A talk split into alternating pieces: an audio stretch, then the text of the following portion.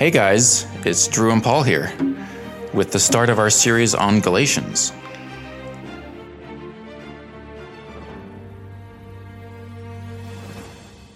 So, Paul, I know you've been teaching a course on Galatians at Sattler College, and so we wanted to sit down here and talk a bit about some of your insights, some of the things that are on your mind as you look at the book of Galatians. So maybe you could just start us out here a bit with some of your thoughts, kind of on a broad level of what you think when you think of the book of Galatians. Yeah, Galatians is an incredibly fascinating few pages. Uh, it's incredible how much discussion can be generated out of, and how much study, how many books, and uh, how much there is to think, and and even and application questions and such out of just a few pages of you know, this ancient letter. Um, it's a great, in a lot of ways, it's in what I what I um, discovered in a, a, new way through teaching this this class this past semester. It's a great entry point into uh, the study of Paul's theology more broadly. Um, but it can be a bit confusing in in, in many ways. Um, I have to throw in a little shout out to the Apostle Peter since I'm uh, I'm wrapping up my study of of Second Peter, and uh, Paul can sometimes be hard to understand, as as Peter says. Um, so I think I think one of the, the the big questions that that we should maybe ask initially is like what to what is Galatians as a whole about? What holds the whole thing together? Um, it's it's a relatively intense letter. It's sort of Paul's sort of angry uh, and and dashing off this this you know frustrated letter. Uh, but beyond that, what are the themes that uh, that hold this whole thing together? And people have people have suggested different different uh, different themes, sort of uh, in the um, sort of Reformation, post Reformation, um, sort of school of tradition or, or, stream of tradition, I should say. Um, often people think of justification by faith as being the center uh, theme of the letter to Galatians. Um, more recently, with the new perspective on Paul and and other other uh, approaches to Pauline studies, we uh, people have scholars have have thought more in terms of um, Jew Gentile Jew Gentile relationships and and Gentile inclusion into the into the family people of God. Um, others emphasize the dichotomy between sort of uh, the present evil age and the age to come. Uh, but I suggest that that in in in a lot in a lot of ways, all of those themes um, really belong together in Paul's mind and in Paul's vision. What Paul, I think sometimes what we can think of really incorrectly is that we think of Paul as writing, sitting down and writing sort of a theological treatise. Mm. But he's not doing that. He's like, he's sitting down and writing a letter to real people. And he's, it is this a small window into a big story world that Paul inhabits, a big vision of the cosmos and of history and of, and of Christ. So if I give you one verse in Galatians that I think sort of epitomizes, encapsulates so much of the theme of Galatians, it would be Galatians 1, verse 4, where Paul says that Jesus gave himself up for our sins to deliver us from the present evil age. Mm. And uh, we can we can elaborate that on sure. that a little bit more. Yeah, I was just going to ask you, what do you think that present evil present evil age is in this context here?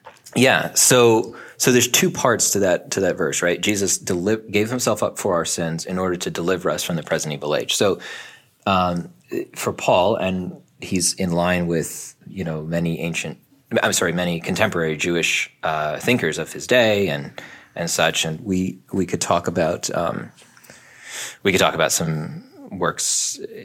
Uh, you know Jewish lit- pieces of Jewish literature at the time. We could think of um, some of the writings of the Qumran community and such. But the, basically, history is sort of divided into the the present evil age and then the future age to come. Sure.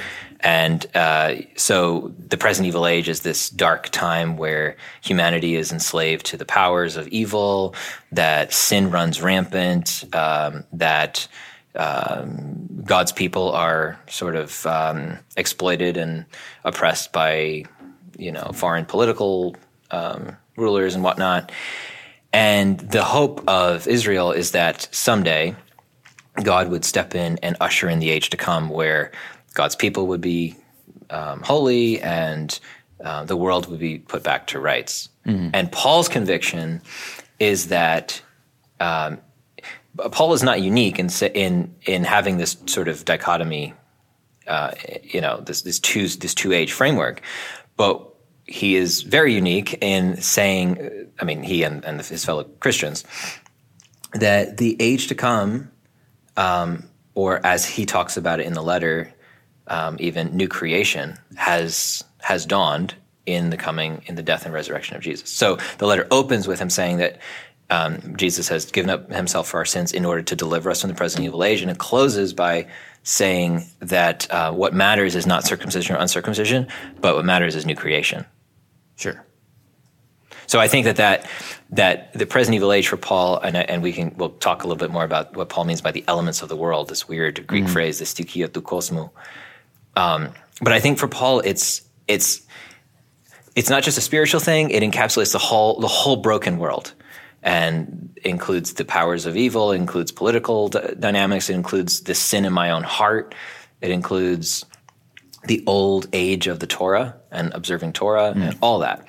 And the contrast is is to new creation, which includes the transformation of my heart, the forgiveness of my sins, um, new life in in a community that's that is you know Jews and Gentiles together in one new family, and also the coming actual recreation of the physical cosmos. Right. Yeah. So speaking of the old age of the Torah, I know one thing that really stood out to me when I went through just a little personal study of Galatians. I think it was earlier this year. Um, but you, the verse you read there, verse verse four, this little greeting here, and then we're barely into the book at all, and we have verse six. I am astonished that you are so quickly deserting him who called you in the grace of Christ and are turning to a different gospel. He just kind of throws it right out yeah. there, right at the get. Yeah, he's just like, man. Yeah. My favorite, my favorite part though is like two verse one, I think, where he's like, "You stupid Galatians." Oh yeah. Like I, I always challenge people, like you know, consider starting a sermon that way. Right. so, would you want to give a little bit of context for what you think? What, what was prompting him to need to specifically say this to the to the to the Galatians? Yeah. So it's tricky because, as scholars point out, we only have one side of the conversation, as it were, and so there's a danger. So there's old discussions about. Um, the idea of mirror reading, trying to like re trying to deduce clues from this letter from the one side of the conversation about what the other people would believe, mm. and it can be dangerous to do that. But um, there are some things that we can be relatively certain about. Um, it seems that so these are the opponents or the false teachers or the false brethren or however you dub them. Um, almost certainly they are they are Christian. They are professing Christians. Like they, they, they are Jesus believer, Jesus believers. Um, they're Jewish, um, and they believe that it's, it's a little. Some there's some things are debated um, whether they believe that you actually need to follow the Torah in order to be saved at all. Maybe they do. Um, but it's also possible that they simply believe that in order you can be sort of a, almost like a second class, second tier, mm. you know, sure, uh, Christian or whatever, mm. um, as a Gentile who's a God, who's like almost like God fearer status. You know, you believe in Jesus, but like you still can't really be fully welcomed in the family. But in order to be like really, really in and really part uh, share the in the the table of fellowship and be really part of God's people, God's one people, this eschatological, you know, um, people of God, you have to follow Torah. And they would they would say, look, I mean, Messiah, yes, Messiah has come and um, brought is bringing God's purposes, you know, to fulfillment, and and you must, you know, entrust your life to Him and such. And you also then must live. Um, the way that God has commanded his people to live, which is through the Torah. And that's what it means to be part of God's true family. Right. And maybe even to be saved. That that part's a little, you know. Sure. And Paul says, "Oh, absolutely not." He, uh, Paul is irate, right, for a number for a few reasons, I think. So, looking looking at Galatians one here, why do you, why do you think Paul is so concerned about kind of establishing his apostleship here. And even the bit here in verse 19 where he's saying he saw none of the other apostles except James, the Lord's brother. Like, is that a significant part of kind of the credibility of what he's trying to say, or why, why is he why is he putting that? that yeah, yeah, he seems to be very very worked up about the fact that um, indeed his his gospel message is is is directly from Jesus, and and this is again where we, we start we start thinking. So exactly what were the the opponents or whatever what were they saying, right? And we can speculate that maybe they were saying things like, well, you know, sure, he he's taught you some good things, but like he's not he's he wasn't one of the apostles that actually walked with Jesus. He's not like he's sort of a secondhand guy mm-hmm. and he mm-hmm. knows some stuff and that's helpful, but like now you need to advance and sort of get the fuller information, the fuller teaching that comes from maybe in their minds some of the Jewish uh-huh. apostles in Jerusalem right. as a distortion of maybe what they were teaching, um, or or just trying to discredit him, saying, "Look, he's not. He, his message isn't really, you know, it's maybe an outlier. It's it's not as whatever." And so Paul's like, "No, no, like I actually heard this directly from Jesus, uh-huh. and yeah, and and like I am an apostle. Jesus commissioned me as an apostle, just like he commissioned you know any of the others." Uh-huh and also just to boot, like the other apostles um, accepted my my gospel too. Right. So you know, yeah. there's that. So we, do we have any reason to think he had any difficulty or criticism coming from the apostles themselves, or is this all people outside of the, the well, apostles that are giving him? Yeah, and this raises a whole other set of questions, but about the relationship to the Jerusalem Council and and the discussions and debates that went on there in Acts 15. Um, and there's debates over the dating of Galatians and with respect to the council. Um, I think that this comes afterwards. That Galatians is written after the the decrees of the council.